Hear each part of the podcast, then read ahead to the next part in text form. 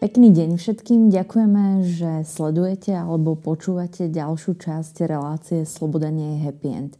Dnes je našou hostkou Vierka Dubačová, ktorá je takmer každý týždeň priamo na Ukrajine od vypuknutia vojny a teda primárne sa budeme rozprávať o skutočných príbehoch, ktoré sa aktuálne na Ukrajine dejú.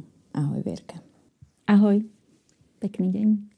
Ďakujem, že si prišla, že sme našli termín, kedy, kedy si na Slovensku. Možno začnem tým, že uh, jednoducho ty máš aj celkom šťastné situácie v živote. Jednou z tých šťastných je to, že sa ti prednedávnom narodilo prvé vnúča a ty si mohla mať konečne čas uh, popri svojom naozaj že veľmi aktívnom živote sa venovať uh, malému vnúčikovi a ale všetko sa to tak výrazne zmenilo. Um, ako si sa možno cítila a čo všetko si začala robiť hneď potom, ako, ako vypukla vojna, ako bola Ukrajina napadnutá? A ako si to možno vnímala aj ty osobne? No, asi všetko so všetkým súvisí, takže to, že sa mi mesiac pred vypuknutím vojny narodil vnúk, v zápäti teda vypukla vojna, to pre mňa strašne veľa znamenalo, pretože uh, ten 24. február bol veľkou tragédiou pre nás, pre všetkých a, a aj tým, ktorým to ešte vtedy akoby nedoplo, že čo sa udialo. Myslím, že dnes už všetci vidia, že akú vojnu rozputal Putin na Ukrajine a akým spôsobom ohrozil aj našu slobodu. A to súvisí vlastne aj s tým môjim vnukom, že proste si želáš, aby sa deti rodili do, do slobody a do, do pokoja, do mieru. Tak mňa to strašne ako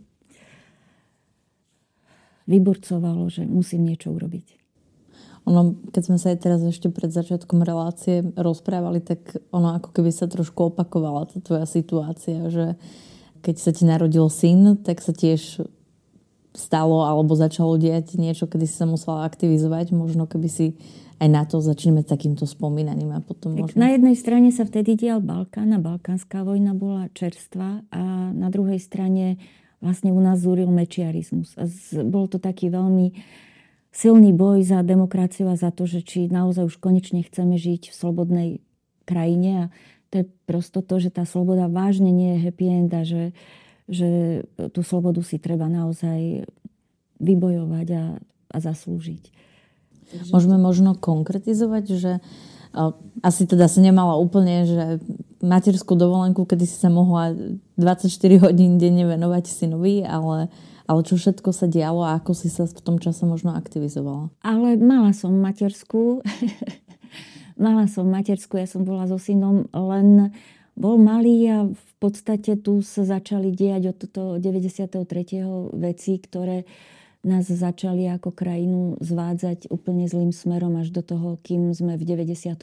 naozaj e, nechodili a ne, nebojovali za tú svoju demokraciu a slobodu zubami nechtami. A my sme v podstate boli takí, že zakladajúci členovia tretieho sektora, lebo ja som v tom čase, rok po narodení syna, takej snahe vybudovať lepšiu spoločnosť, e, už spolu zakladala divadlo z pasáže v Banskej Bystrici, ktoré je vlastne divadlo, ktoré pracuje s handicapovanými ľuďmi. Je to profesionálne divadlo na Slovensku už dnes, je to mestské divadlo v Banskej Bystrici a bola to tiež cesta, že, že chcem, aby tá spoločnosť okolo môjho syna bola slušná, tolerantná, aby sa jednoducho narodil do takej krajiny, ktorá ho bude mať rada a ktorú on bude mať rád. A potom už nastúpil ten, ten proces e, celej tej, by som povedala, mafianizácie našej spoločnosti prostredníctvom Mečiara a celej tej jeho vlády. Takže že sme videli, že tá sloboda je naozaj veľmi krehká a že, že práve ak chceme tým našim deťom a vnúkom pomôcť, tak môžeme im ukázať, že máme viac odvahy a máme viac, e, viac sily za ňu zabojovať. To odkaz, čo môžem nechať svojmu synovi a svojmu vnukovi. Spomenula si aj vojnu na Balkáne, vojny na Balkáne. V tomto počas tohto celého vlastne deja si sa akým spôsobom aktivizovala? Tiež si chodila priamo pomáhať alebo alebo si to sledovala z opodia, alebo ako, lebo ty sa zaktivizuješ, mám pocit, že vždy, keď sa deje niečo zlé, tak e, medzi prvými si tam. Pomáhali sme s humanitárkou, samozrejme, a s humanitárkami. Mali sme veľa kamarátov, mali sme veľa kamarátov na všetkých stranách a mm, bolo to samozrejme pre nás veľmi ťažké. Dodnes, e, keď e, v podstate vypukla tá veľká utečenecká kríza, keď vypukla vojna v Sýrii, tak e, som pomáhala na hraniciach srbských a, macedónskych a na všetkých hraniciach, tak tie dozvuky tej vojny sú šialené a vlastne to, čo pre mňa je takým veľkým mementom, je to Srbsko, ktoré tú vojnu dodnes nevníma ako vojna, ktorá začala začiatkom 90. rokov. Vnímajú iba to, keď v podstate tí Srby zautočili už takým, že genocída na Bosne a Hercegovine keď v podstate vtedy nastúpili tie vojska, e, vojska, ktoré bombardovali Belehrada. A to, keď sa aj dnes pýtam aj vzdelaných Srbov, tak akoby nevideli Srebrenicu. Akoby Srebrenica neexistovala. Akoby naozaj Srby nechodili s bielými uterákmi a nevraždili tých, tých bosniakov. A to je strašné, to je niečo, čo uh, pre mňa je takým odrazovým mostíkom aj pre nás. Že dnes vidíme neskutočné utrpenie, týranie, mučenie na Ukrajine a, a mnohí ľudia nechcú vidieť to, čo sa skutočne deje a, a klamú sa, zavádzajú sa. A to je veľmi nebezpečné pre dejiny, je to nebezpečné pre nás a je to veľmi nebezpečné pre slobodu ako takú. Ešte možno, keď vypukla vtedy sme to ešte nevnímali ako vojnu, ale prvé vôbec obsadenie Krymu, keď bol vlastne okupo- začal byť okupovaný, to bolo že 7 rokov dozadu, aj v tom momente si sa aktivizovala? Samozrejme.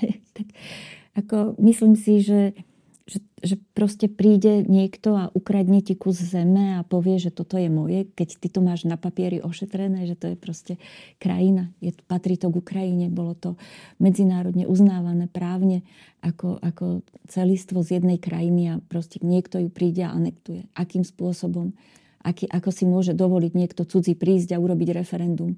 Ako, ako sa môžu prísť vojaci, ktorí sa teda dajú si preč, že sú výložky Ruskej federácie a boli to neoznačení zelení mužici, ktorí už vtedy vlastne tam konali vojnové akty a teda vojnové akcie vraždili, zabíjali vojnové zločiny, samozrejme. Čiže plienili cudziu zem. Jednoducho to bol cudzí vojak. Mne je úplne jedno, či bol označený alebo neoznačený. Bol to príslušník Ruskej federácie. Čo je strašné, že svet zostal vtedy ticho. Že všetci Presne, tak nejak... to som chcela no. na to nadviazať, že o, možno keby že konkrétne pomenuješ, že čo všetko o, si robila už v tom čase a možno keby sme nejakým spôsobom pomenovali o, tú situáciu všade naokolo, že, že, že mnohí sme mlčali v tom čase a nechali sme ako keby priestor tomu, že sa to vygradovalo do aktuálnej vojny. Protestovali sme pred ruskou ambasádou.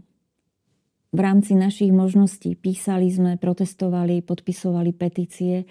Dnes vidím, že to bolo málo. Že sme mali možno viac tlačiť, viac presviečať. Čo je strašné, je už dávno predtým, ak sa vrátim ešte pár rokov dozadu pred e, anexiou Krymu, tak tu fungovala už ruská propaganda. Vlastne s nástupom alebo bezprostredne po revolúcii, kým sa spametali, tak už 90. roky bol veľký nástup ruskej propagandy.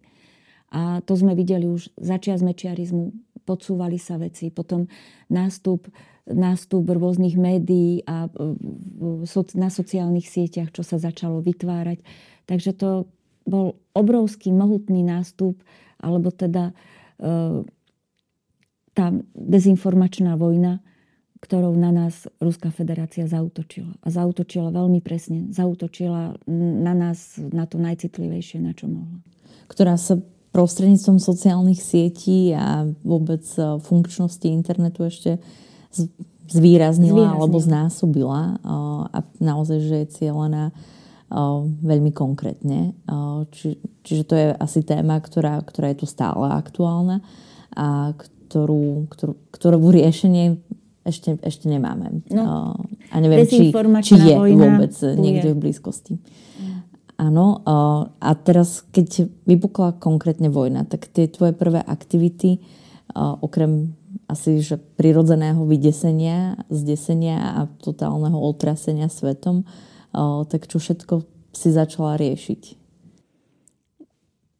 Hneď ráno sme sa pospájali s ľuďmi, s, s blízkymi, známymi a začali sme uvažovať, akým spôsobom ideme teda protestovať, čo ideme robiť, ako dáme najavo, že nesúhlasíme s touto agresiou Ruskej federácie voči Ukrajine, voči samostatnému štátu. Takže sme sa spojili viacerí ľudia a vytvorili sme mier Ukrajine v Bratislave vlastne vzniklo a začali sme organizovať prvé protesty, zhromaždenia, Jeden z takých najsilnejších bol e, veľký pochod na podporu ukrajinskej ambasády, kde sme predpokladali, sme sa mali zhromaždiť pred e, prezidentským palácom a sme predpokladali, že príde okolo 500 ľudí, prišlo 5000, zaplavili sme ulicu, takže bolo to naozaj masívne a ja si myslím, že aj u nás sa ľudia zlakli, čo sa deje. A napriek e, tomu, že sa tu prepierali mozgy a že tu tá propaganda fungovala na plné obrátky. Tí ľudia, ten akt, vojnový akt, že jednoducho nepriateľ Rusko napadol Ukrajinu, to znamenalo veľa pre všetkých. A že, že ľudia sa zdesili, že zrazu, kde si v tomto priestore môže prísť niečo také ako úplne regulérna vojna, ktorú som ja videla až, keď som potom neskôr prišla o mesiac do Hostomelu a videla som, čo sa naozaj deje.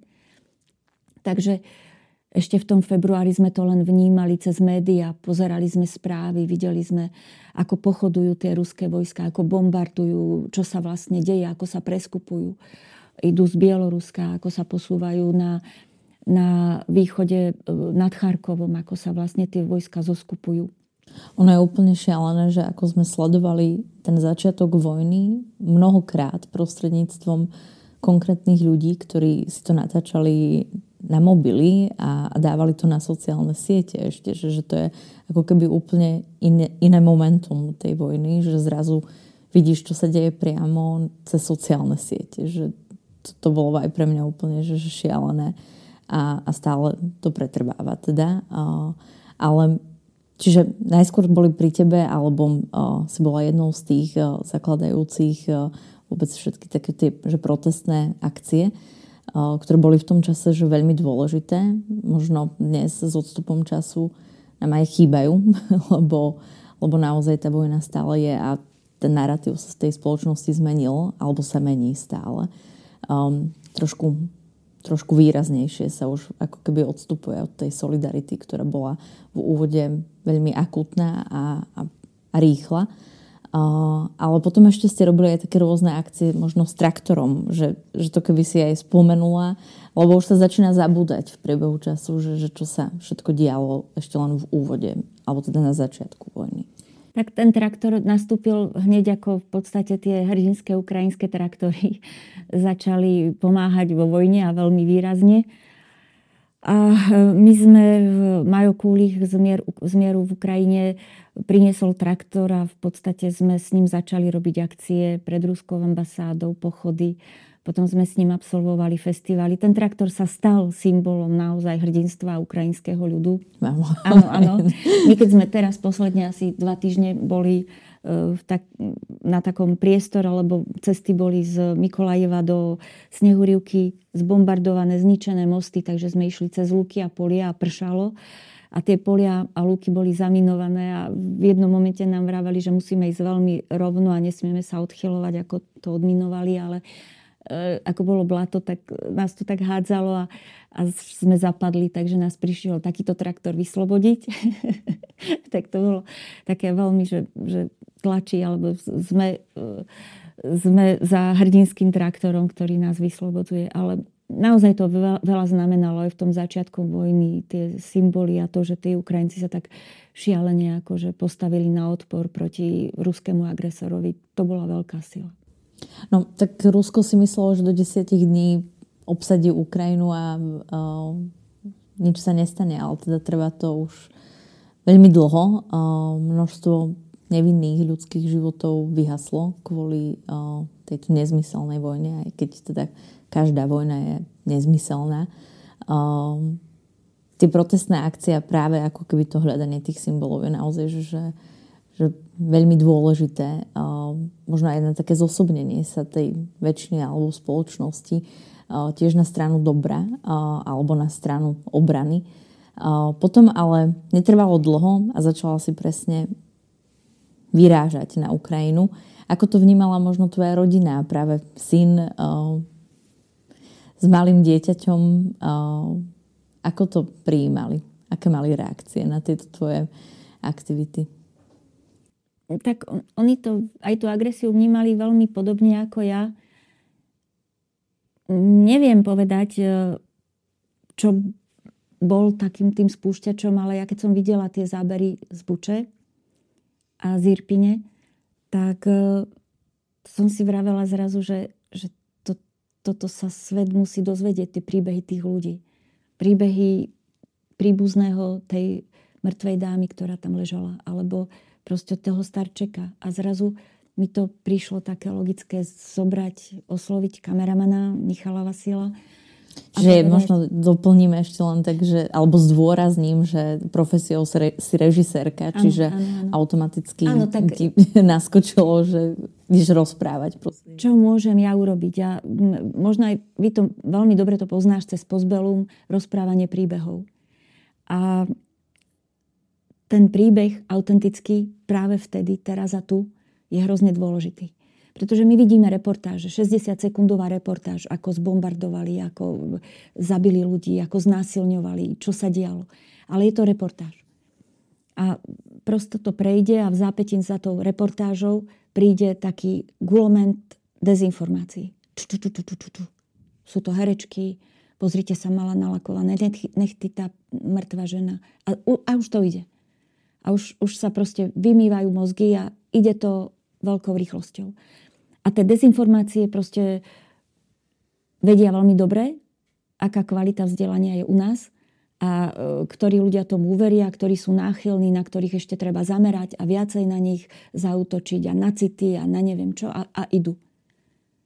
Zrazu tá skutočná, tá skutočná tragédia, ktorá tam je, pod palbou týchto dezinformácií na jednoduchých ľudí, ktorým stačí málo, lebo ten súcit do teba žiada nejakú energiu, aby si, aby si niečo vynaložila. Lútosť a im je jednoduchšie, proste jednoduchšie to proste, o čo? To tak ako prebehnúť. Takže vtedy som si uvedomila, že aj ja žijem v krajine, ktorá je ohrozená. Som v ohrozenej krajine. Som v ohrozenej krajine, v ktorej vládnu dezinformácie. Ak sa pozrieme na zloženie parlamentu, to je veľká katastrofa tejto krajiny. Vždy sme pomáhali slabším. Slabší sú dnes aj tí, ktorí nepodliehajú kritickému mysleniu a ktorí by túto krajinu za 3-4 dali ľuďom, ktorí by nás dali do takého závozu za Ruskom, že by sme sa stali ďalšou guberniou len také fukoty. Neslobodnou, chudobnou, ožobračenou, zničenou. Takže ja som si vlastne po tých, po tých informáciách, po tom všetkom, čo som videla, povedala, že idem s kamerou tam a idem točiť ľudské príbehy. Bol to nápad, bol to okamih, Išli sme s Myškom Vasilom, nevedeli sme, do čoho ideme, prosto sme sa nakontaktovali na kamarátov, filmárov e, v Kieve. Našli sme si tam kameramana, e, s Milou Verbickou sme spolupracovali, našli sme si kameramana a zrazu to dostávalo, dostávalo to také silné kontúry, že áno, dá sa to, ideme.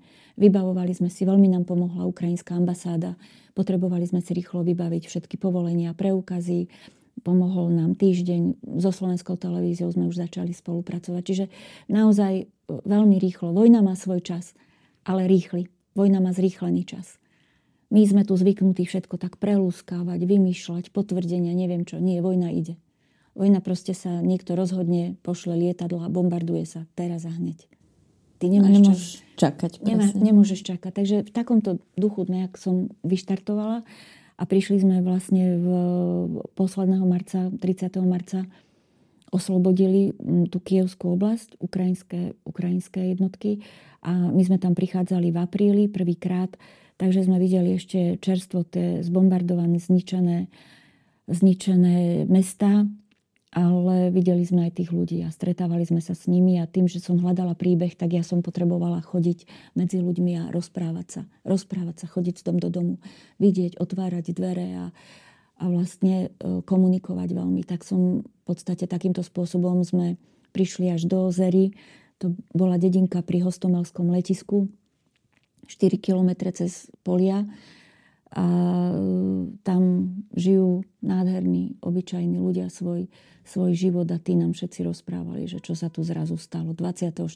keď e, začali lietať stovky helikoptér prosto na oblohe a odtiaľ sa ozývala strelba a oni vôbec netušili, že čo teraz ide byť, čo sa ide diať. Začali, začali e, sa rodiny evakuovať, ktorým smerom, ako, bude zelený koridor, nebude, pustia ich niektoré rodiny boli rozstrielané priamo v dedine, alebo 25. februára do dediny napochodovali e, ruské tanky. Tam už potom to, čo sme videli v tej ozere, už sa stalo štandardom pre všetky dediny, aj na východe, v strede, na západe, kam prišli Rusi, kam vlastne prišla ruská čižma E, stalo sa to, že tie tanky potom už ten druhý deň išli, vedľa vojaci, samopáli tank a, a išli rovno cez dedinu, z dom do domu, ľuďom brali mobily, všetko možné. Medzi tým ešte stihli rabovať, lebo mali pocit už vtedy tí Rusi, že prosto musia strašne veľa toho nakradnúť a narabovať a hlavne videli v tých dedinách a to, to boli prvé dediny, ktoré obsadili, že vážne tam v tých domoch zrazu sú kúpeľne, kachličkové, kúpeľne, zateplené domy a toalety. A to bol pre nich akoby moment, keď oni zrazu zistili, že tí Ukrajinci naozaj inak žijú, že to, čo im rozprávali v Rusku o Ukrajine, teda nie je pravda, ale v zápäti tam prišiel aj taký moment, že, že ako je to možné, však sme boli jeden veľký sovietský zväz a kam sa títo posunuli a teda kde sme my zostali. A to, to boli také momenty, keď e, oni teda brali tým ľuďom všetko, čo mali a hlavne im brali mobily, aby si nič nezaznamenávali, aby neposúvali informácie a tak. A potom vlastne ich zahnali do pivníc, do podvalov. A tí ľudia nevedeli, koľko v tej pivnici budú, koľko bude okupácia, čo sa tu ide diať. Idú im zbombardovať dedinu, idú ich povraždiť. Keď budú v pivniciach, povyberajú ich potom. Nič si nevedela, nič iba to, že teraz máš ísť do pivnice to zásobovanie si predstav, že naozaj oni nejako sa trochu aj chystali, bude vojna, nebude, to bolo už pár mesiacov predtým, že ten Putin napadne Ukrajinu vojensky.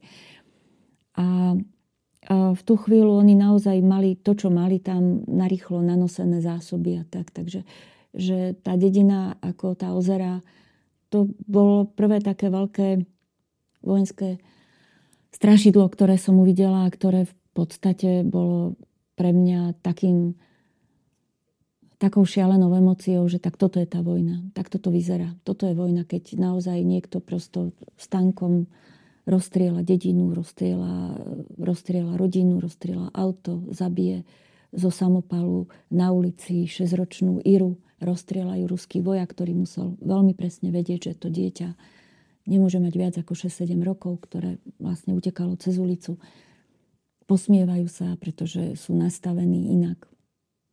To, to sú také zverstvá, ktoré v podstate nastali hneď. A potom som už teda vedela, že, že tieto filmy dokončím, že ich nazveme tí, ktorí zostali, že budeme rozprávať o tých ľuďoch, ktorí zostali počas celej tej okupácie vo svojich dedinách, vo svojich domovoch a že budem to monitorovať a budem chodiť s ukrajinskou armádou, ako bude oslobodzovať tie obce a mesta. Netušila som, čo sa bude diať, ako to pôjde ďalej, pretože ten front bol stále, hore sa ešte bojovalo pod bieloruskou hranicou. Sumská oblasť tam bolo stále, no Charkiv nevravím. A smerovalo to dole 22. marca, myslím. Potom už vlastne tie ruské vojská sa preskúpili aj dolu do Mikolajevsko-Chersonskej oblasti.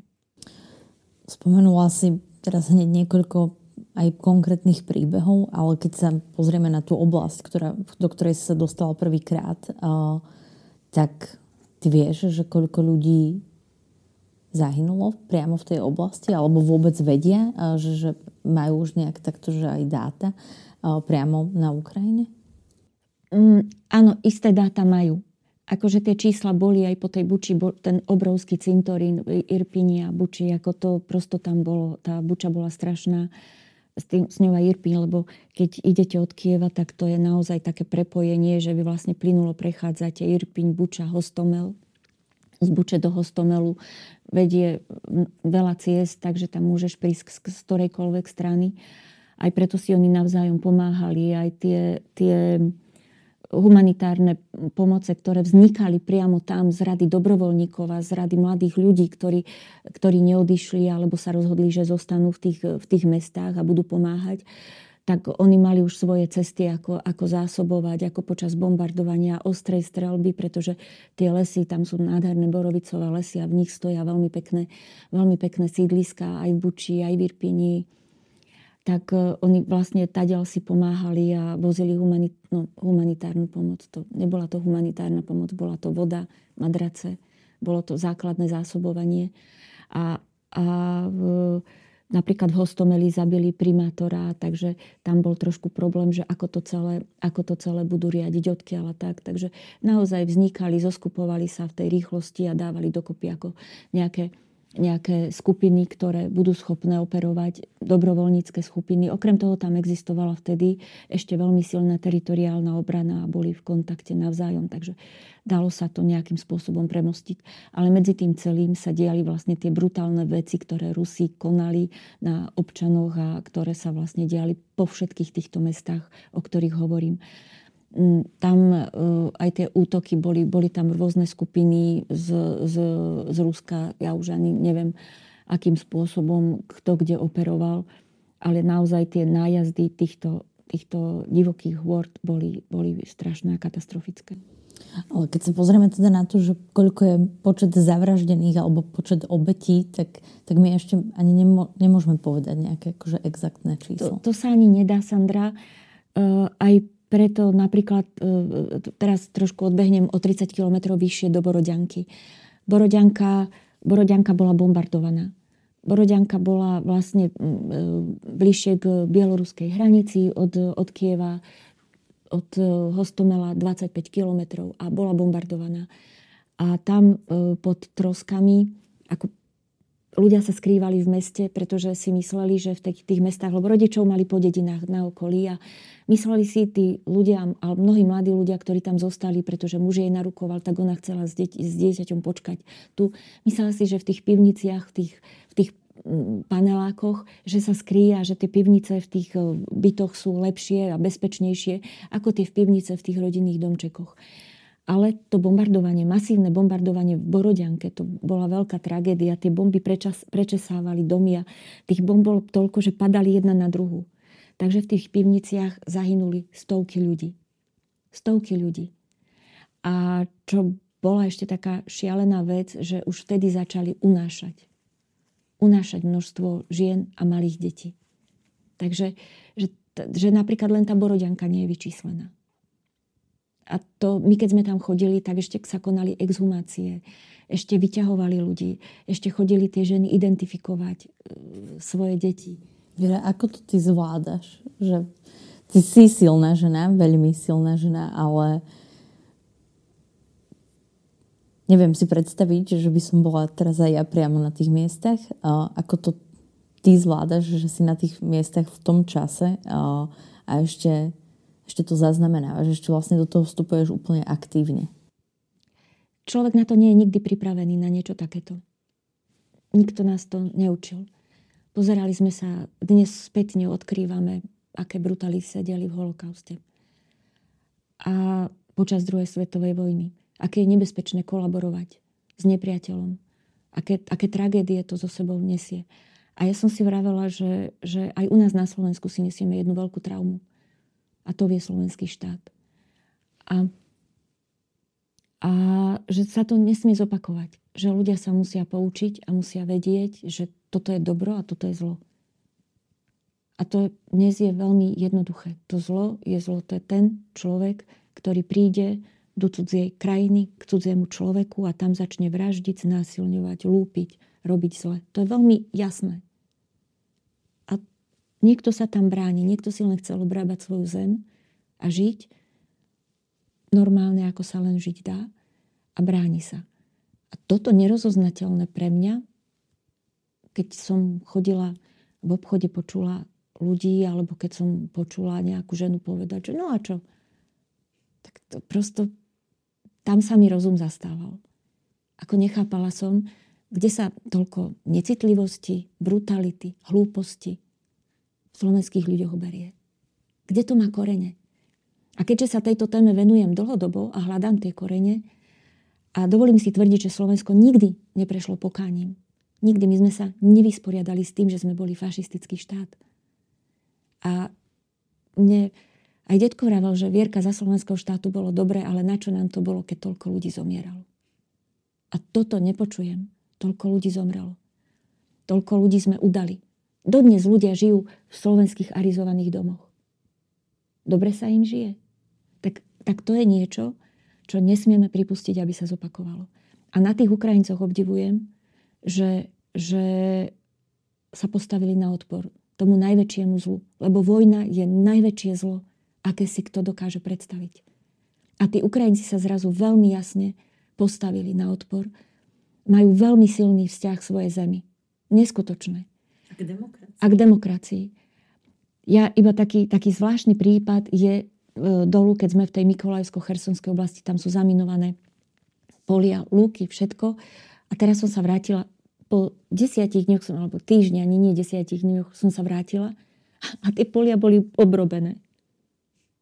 A teraz som videla predtým, ako majú e, vyhodené dolu v celé tie hospodárske budovy, kombajny a tak. A, a cez to všetko mali už obrobené kusy, kde sa dalo, aby, aby tam už na zimu bola pripravená zem, aby mohli zasiať. Aby tam mohlo to žito alebo tá pšenica na jar vyrásť. Lebo veria, že už je tá zem oslobodená a oni ju hneď obrábajú. A ty, ty tomu ani nemôžeš uveriť, pretože to je týždeň. A ja to mám nafotené, že čo ty fotíš, smial sa mi kameraman z Kieva, ženia, že čo ty fotíš, že polia urobené. A hovorím, ženia, ešte pred týždňom tu bola úplná, že, že taká pustatina povojnová a pozri, čo vy ste dokázali. A to, keď, keď toto dokáže na Slovensku človek, keď takýto budeme, tak to budeme áno, silný národ. To je niečo, čo poviem, že títo ľudia majú vzťah k svojej zemi. Nie darmožráči, čo tu e, s pupkom a e, s fašistickým znakom vykrikujú, že ja som Slovák a, a trepu. Nie, toto, toto je vzťah. Toto je niečo, čo je veľmi silné. No a preto vlastne e, aj ten príbeh tej Ukrajiny je pre nás dôležitý. Lebo aj my sa môžeme učiť niečo, čo sa volá vlastenectvo čo sa volá vzťah k ľuďom, k zemi a k Bohu. Lebo tí Ukrajinci sú veľmi veriaci. A to, to je, ten, ten príbeh sa začína odvíjať. A ako cestujem vlastne z tých dedín a z tých miest a idem po tých oslobodzovacích, akože po tej oslobodzovacej armáde, že prichádzame do tých miest, tak vidíš tam ďalšie a ďalšie príbehy a tie príbehy sú, sú stále akoby rovnaké a vždy iné a sú silnejšie a silnejšie s tým, ako tie boje trvali dlhšie. Pretože e, našťastie pri tom Kieve sa to udialo veľmi rýchlo, bolo to brutálne, ale našťastie tam 30. marca ich oslobodili. Ale sú oblasti, kde ich oslobodili 9. novembra. A kde boli 8 mesiacov tí ľudia pod, pod, e, pod veľkou brutalitou ruských vojsk a ruských vojakov. A cez to všetko to udržali a ustáli. Takže že to, sú, to sú príbehy, práve tie naše príbehy, ktoré chcú o tom rozprávať. Ako tí ľudia vôbec, lebo tí ľudia sú v absolútnom šoku, traume ešte a tú traumu budú mať už celý život. Ako ty s nimi vedieš vôbec rozhovory? Pýtam sa to aj preto, lebo aj v Slobode sme sa vôbec venovali traume, keď sme tu mali hostky, hlavne teda psychologičku Mišku Hapalovú, ktorá sa venuje aj traume z holokaustu. Ale pýtam sa aj preto, lebo aj v Postbellum, keď natáčame príbehy, tak sú to traumatizovaní ľudia, ktorí prežili druhú svetovú vojnu, prežili holokaust, druhé generácie preživších, ľudia, ktorí boli perzekvovaní a mučení, týraní počas komunistického režimu.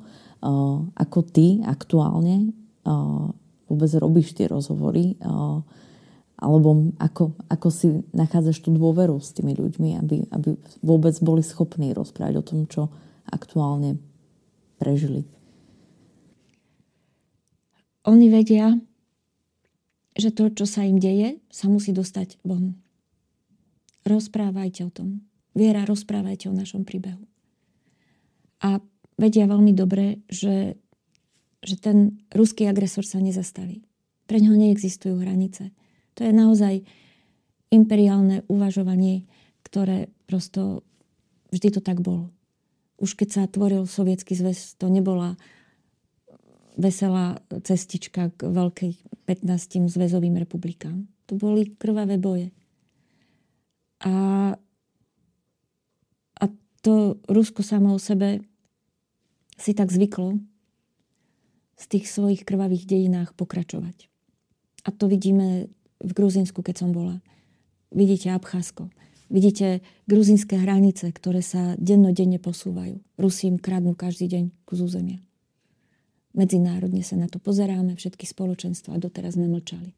My sme mlčali, hoci tu Rusi páchali svoje zverstva už dávno. A teraz nás to zastavilo, pretože zrazu vtrhli v európskom priestore, začali vraždiť ľudí v našom susedstve, začali si uplatňovať nejaké, nejaký nárok na územia, ktoré im nepatria, na veci, ktoré im nepatria. Takže to, toto nás tak postavilo všetkých do pozoru.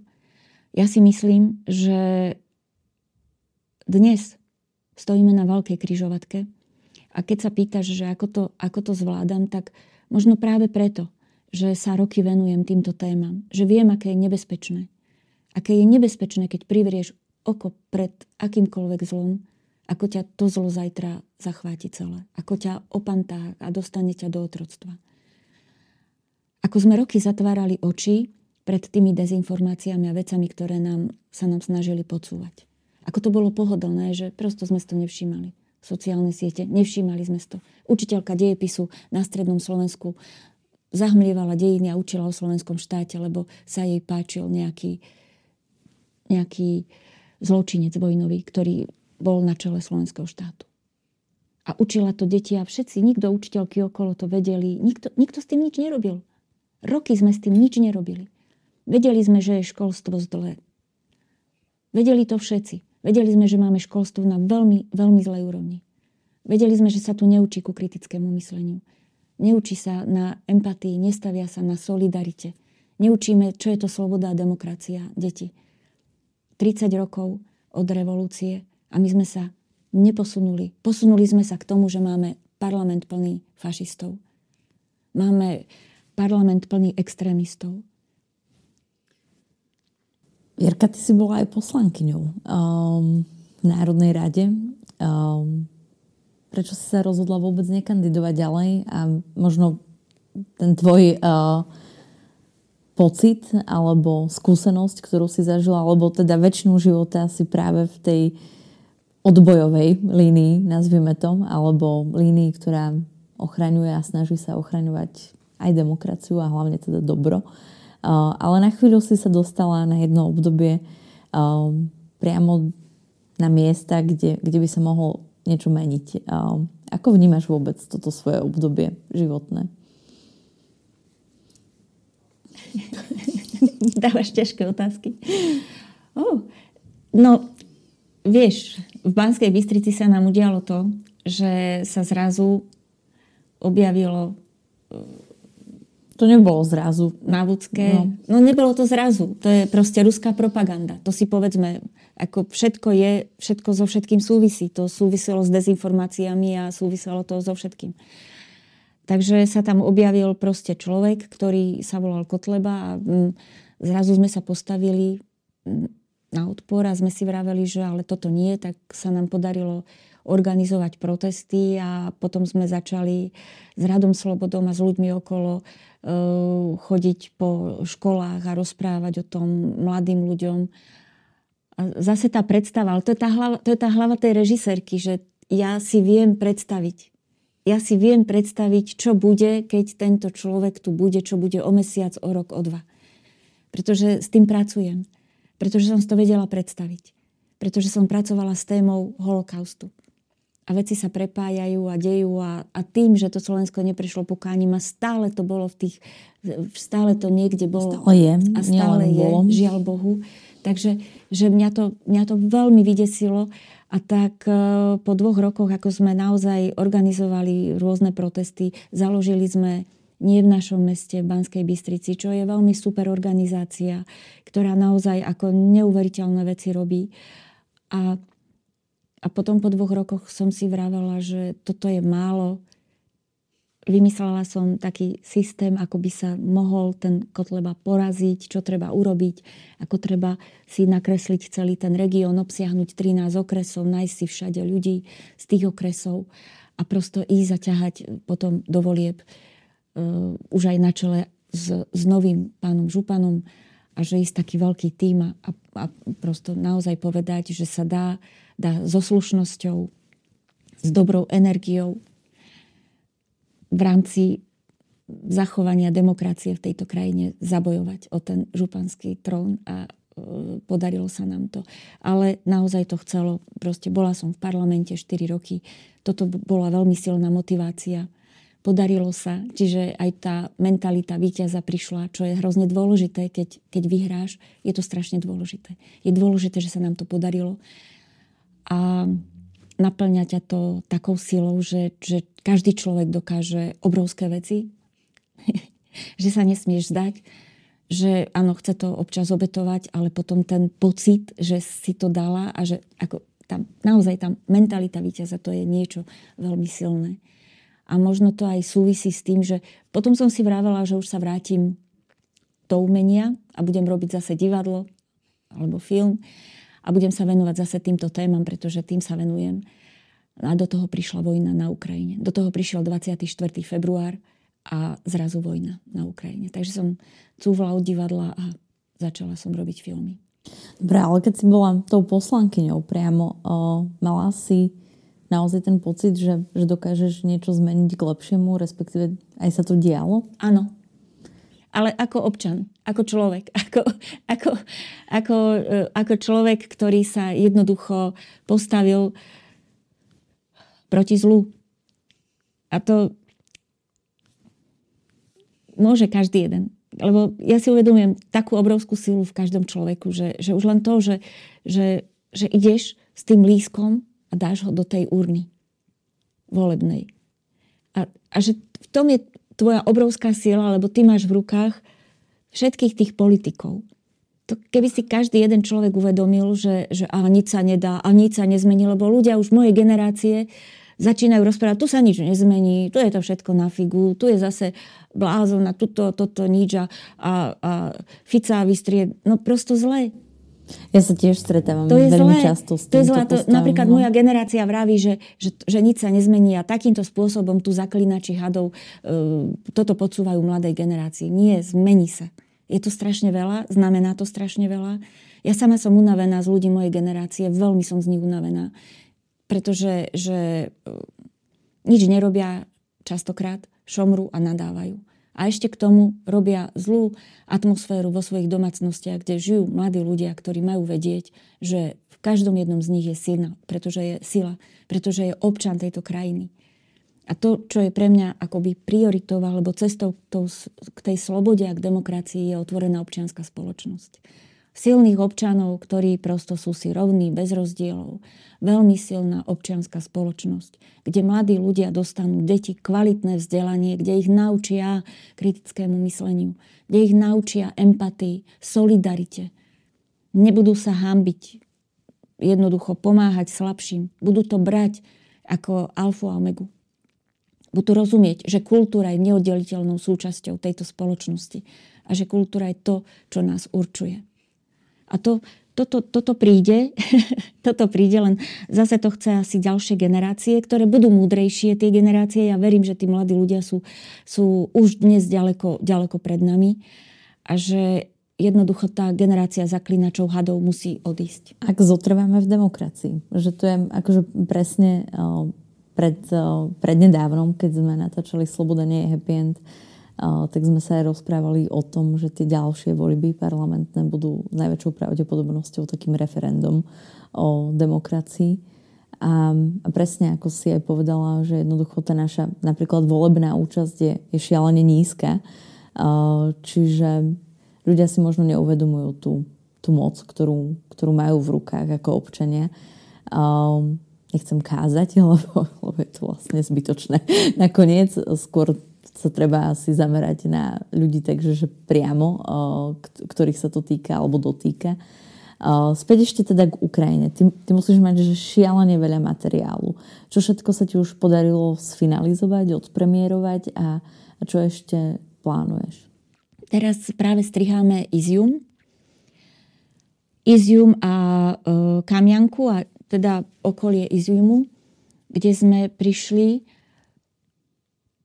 už asi neviem, kedy mám tie mesiace trošku domotané, tak ani sa nad tým nejdem zamýšľať. Ale striháme Izium a za Iziumu budeme spätne strihať Boroďanku. Boroďanku sme točili ešte na jar, ale nejako to tak vyšlo, že odpremierovali sme Hostomel a Buču a teraz bude druhý Izium a potom by mala byť Boroďanka a Charkov. Alebo teda Charkivská oblasť.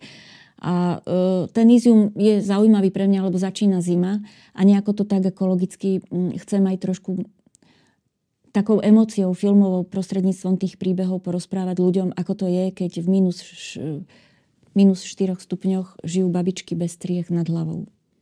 A oni sa vracajú, aj keď boli na chvíľu evakuované. Mnohé ani neboli. Mnohé zostali v pivniciach. Alebo starí ľudia. Ale aj množstvo mladých ľudí. Lebo v Iziume sme e, sa...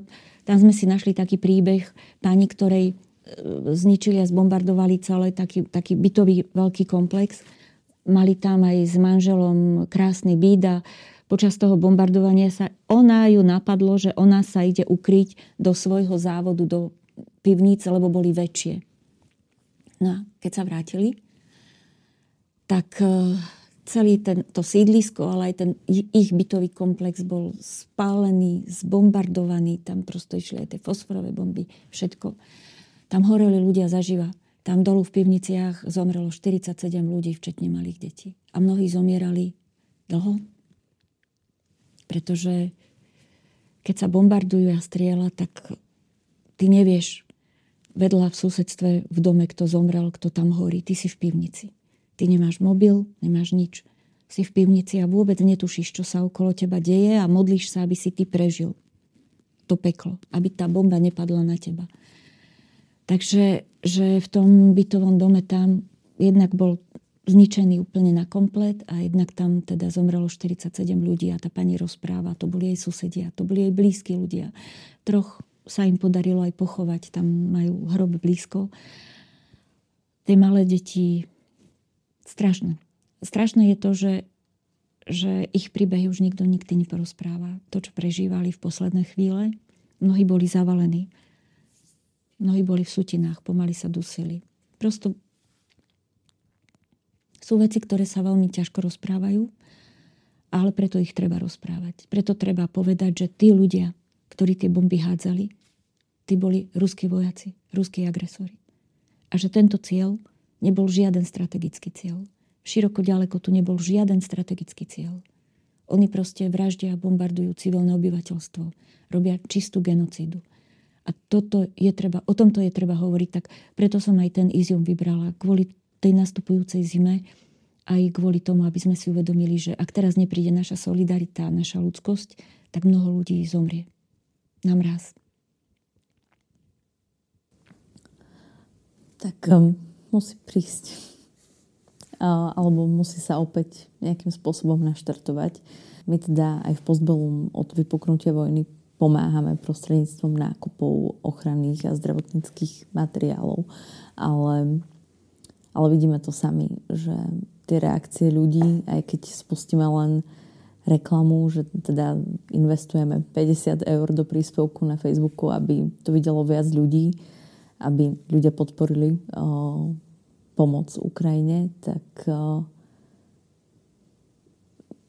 mne to, tak ako sa tebe rozum mnohokrát zastavuje, tak asi aj mne, že, že, že pravidelne, či už rozprávame príbeh ľudí, ktorí prežili holokaust, alebo spomíname terajšiu Ukrajinu a proste na tom Facebooku o, sa my nerobíme potom nič iné, ako náhle máme spustenú reklamu, len dávame baní ľuďom, len odstraňujeme komentáre, ale tie rehotajúce smajliky odstraniť nevieš. A to ma vždy, vždy zamrazí ešte viac, že proste, a čo je na tomto smiešné, že kde sa, o, dobre, je množstvo tro, akože trolov na tom Facebooku, množstvo fiktívnych profilov a väčšina týchto fiktívnych profilov vytvára tieto debilné diskusie, pardon za výraz, ale, ale potom je tam aj množstvo skutočných ľudí a ty keď si otvoríš, veď to robí Janko Benčík neustále dlhé roky a ty keď si potom otvoríš tie profily uh, babičiek so svojimi vnúčikmi a, a úplne vysmiatých šťastných ľudí, že a čo dokážu napísať a čo dokážu ľuďom prijať a čo, ako dokážu vystupovať a akú zlobu a nenávisť v sebe majú, že, že nerozumiem tomu a asi tomu nikdy neporozumiem. Len, len ako keby stále sa snažím nájsť aj ja nástroj alebo aktivity, uh, ktorými sa to dá aspoň mierne zmeniť. Že viem, že tú spoločnosť nezmeníme, ale aspoň tie malé kroky existovať musia. Ale meníte ju a robíš obrovskú dobrú vec, len a si sa ma pýtala, že ako sa bránim. Tak v prvom rade som si úplne odignorovala, banujem a nevšímam si toto. Už nereagujem. Snažila som sa pracovať vnútorne, nereagovať na, na vyrehotané, nevyrehotané tí ľudia. Nazývam ich, že sú to také, také, také iba smradíky vo vetre. Nie sú pre mňa nič. Nesmú ma ani zastaviť, ani ovplyvniť, ani, ani psychicky. Ani mi nesmú zobrať ani milimeter z mojej energie. Ja tú energiu musím venovať tomu, aby som dokázala chodiť na Ukrajinu, aby som sem dokázala nosiť tie príbehy.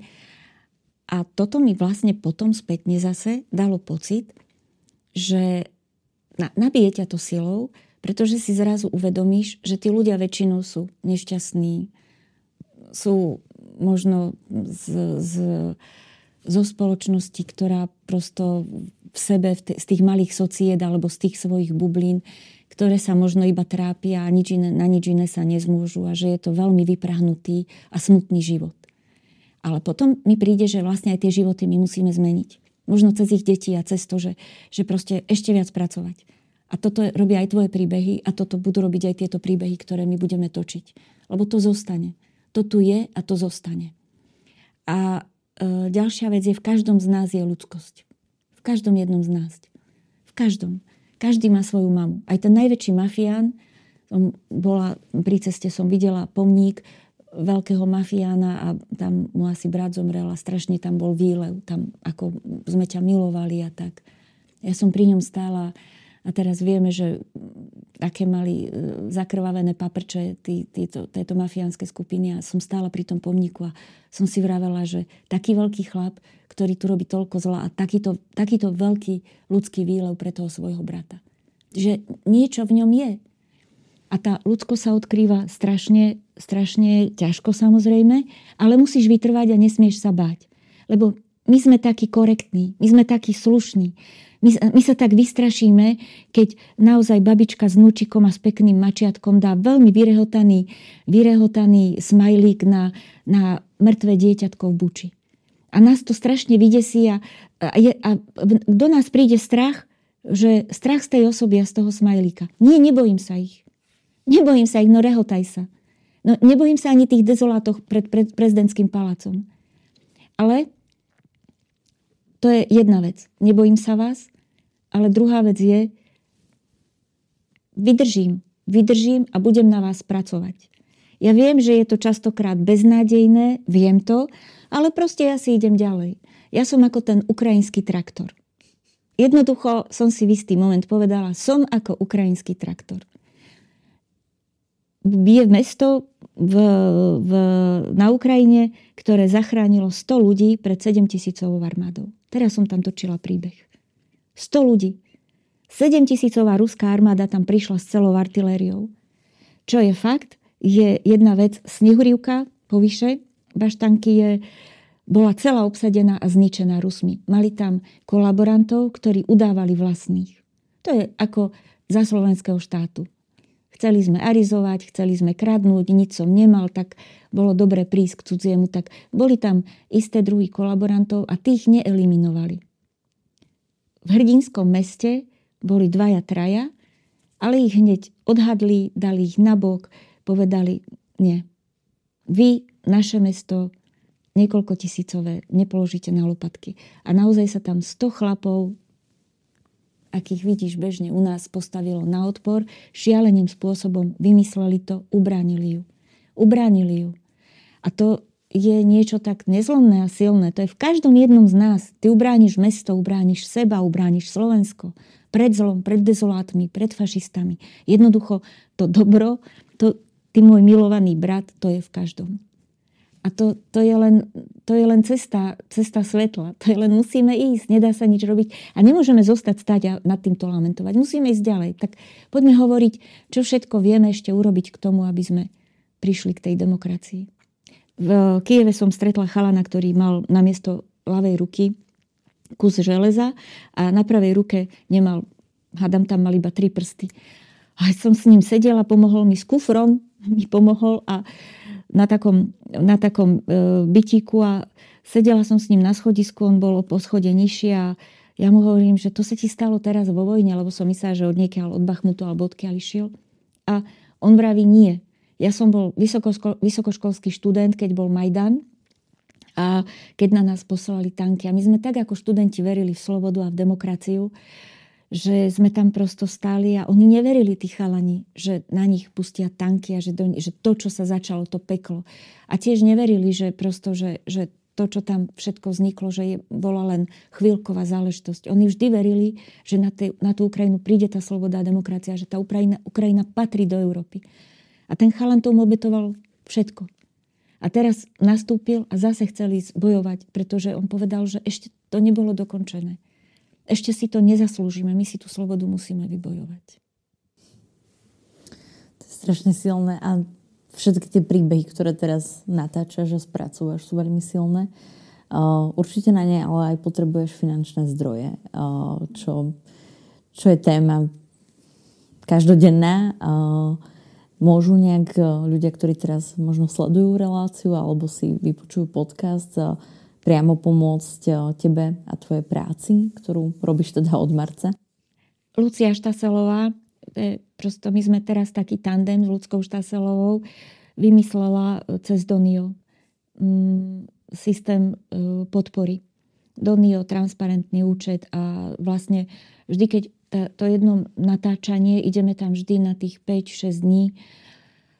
Je to dosť náročné, techniku si berieme z Kieva, prenajímame, mm, prenajímame si auto. E, ľudia nám aj pomáhajú vlastne akýmkoľvek spôsobom, ale čím chodíme do viac bombardovaných oblastí, tak e, tým chodíme aj s humanitárnou pomocou, pretože už dneska viem, že, že je to dôležité a že sa dostaneme práve tá zvedavá kamera, a zvedavá režisérka chce ísť k tým e, najťažším prípadom, takže sa dostávame akýmkoľvek spôsobom do takých miest, kde treba za nich humanitárka častokrát ešte neprišla. Čo boli dediny za Iziumom, že v Iziume už boli humanitárne pomoci, tam boli Poliaci, alebo úžasnú vec robia depolovci, tí chodia po všetkých týchto krkahájoch, ale sú dedinky, kde, kam ešte humanitárna pomoc neprišla, odkiaľ ľudia prosto nemajú akým spôsobom si ísť pre humanitárnu pomoc. Väčšinou boli autá, to je všetko spálené, zbombardované, zničené, benzínové pumpy sú zbombardované, čiže nemajú takú možnosť, aby šli do toho svojho nejakého mesta e, po humanitárnu pomoc. Takže že toto je, na toto treba myslieť a toto máme. No ale pýtala sa, čiže áno, Ľudka Štaselová cesto do NIO a budeme v tom pokračovať. Čiže to je nejaká že stále otvorená výzva, alebo je to už uzatvorená výzva, Ona ako to ľudia Teraz nájdu? končí jedna mm. a veľmi pekne ďakujeme všetkým za tú podporu, lebo nám pomohli natočiť Izium, pomohli nám natočiť baštanku, že naozaj vďaka tým financiám. Zároveň ale je to aj pomoc pre ukrajinský štáb, pretože oni teraz netočia, čiže my tam máme kameramana a zvukového majstra, e, máme tam produkčnú, e, tak e, ich, ich vlastne aj financujeme a oni z toho žijú a zároveň oni nám pomáhajú odkrývať tie príbehy. Takže je to také vzájomné a otvárame druhú výzvu, lebo chceme dotočiť chceme dotočiť tie, e, tie príbehy a zároveň ideme do najťažších oblastí, pretože to už nie je v okolí Kieva alebo iba Charkov, ale je to už dole Chersonská oblasť, ešte nás tam čaká určite Melitopol, čakáme na Mariupol, Bachmut sa teraz veľmi ťažké boje a zložitá situácia aj v okolí Bachmutu. No a samozrejme, že chcem ísť aj do, do Luhanska, aj do ďalších, do Popasny a do ďalších oblastí. Tak, budete mať chuť alebo odvahu podporiť uh, Vierku Dubačovú a Luciu Štaslovú a jej tým alebo ich tým, tak uh, na Donio.sk nájdete pod tí, príbehy tých, ktorých zostali, tí, ktorí zostali. Tí, ktorí zostali, uh, rôzne výzvy tam asi budú pribúdať a vždy bude asi niečo aktívne. Vierka, ďakujem. Uh, veľmi držím, to sa nedá povedať, že držím. Veľmi na teba budem myslieť a budeme v kontakte, keď, uh, keď budeš opäť na Ukrajine, čo je už zase o pár dní. Ideš uh, pozajtra. pozajtra. Uh, dávaj si na seba pozor, prosím ťa. Ďakujem. Pekný deň prajem všetkým. A hlavne, jak hovorí dedo z baštanky, že mierne nebo nad hlavou. To je pekný odkaz. Mierne nebo nad hlavou. Ďakujem aj vám všetkým, ktorí ste sledovali alebo počúvali ďalší diel relácie Sloboda nie je happy end. Rozprávali sme sa s Vierkou Dubačovou o jej natáčaní príbehov ľudí, ktorí ktorí prežili aktuálne už niekoľko mesiacov vojny na Ukrajine.